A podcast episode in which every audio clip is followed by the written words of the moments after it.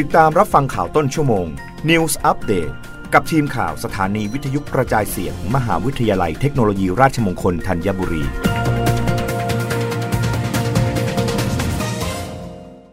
รับฟังข่าวต้นชั่วโมงโดยทีมข่าววิทยุราชมงคลธัญบุรีค่ะ เลขาธิการ คปภ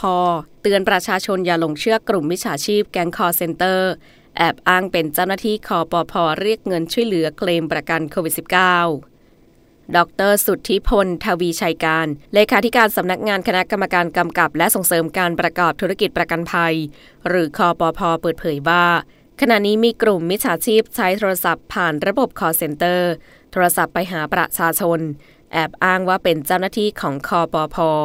คมคูและแจ้งกล่าวหาว่ามีการปลอมแปลงเอกสารในการเคลมประกันภัยโควิด เพื่อให้ผู้เสียหายเกิดความหวาดระแวง ต่อจากนั้นจะเสนอวิธีการแก้ไขปัญหา เพื่อไม่ให้ถูกดำเนินคดี โดยให้ผู้เสียหายโอนเงินให้เพื่อยุติเรื่องดังกล่าว นอกจากนี้แก๊งคอเซ็นเตอร์ที่แอบอ้างว่าเป็นเจ้าหน้าที่จากสำนักงานคอปพ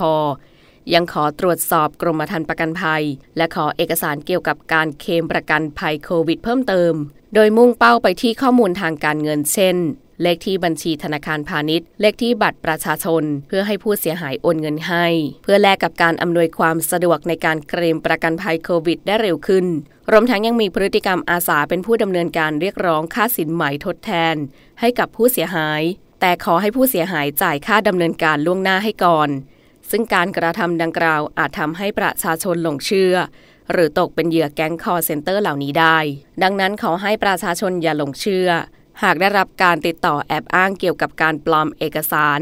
หรือเพื่อช่วยเหลือในการเคลมประกันภัยโควิด โดยมีการขอข้อมูลทางการเงิน หรือช่วยเหลือไม่ให้ถูกดำเนินคดีอาญา และแอบอ้างว่าเป็นเจ้าหน้าที่สำนักงานคอปพ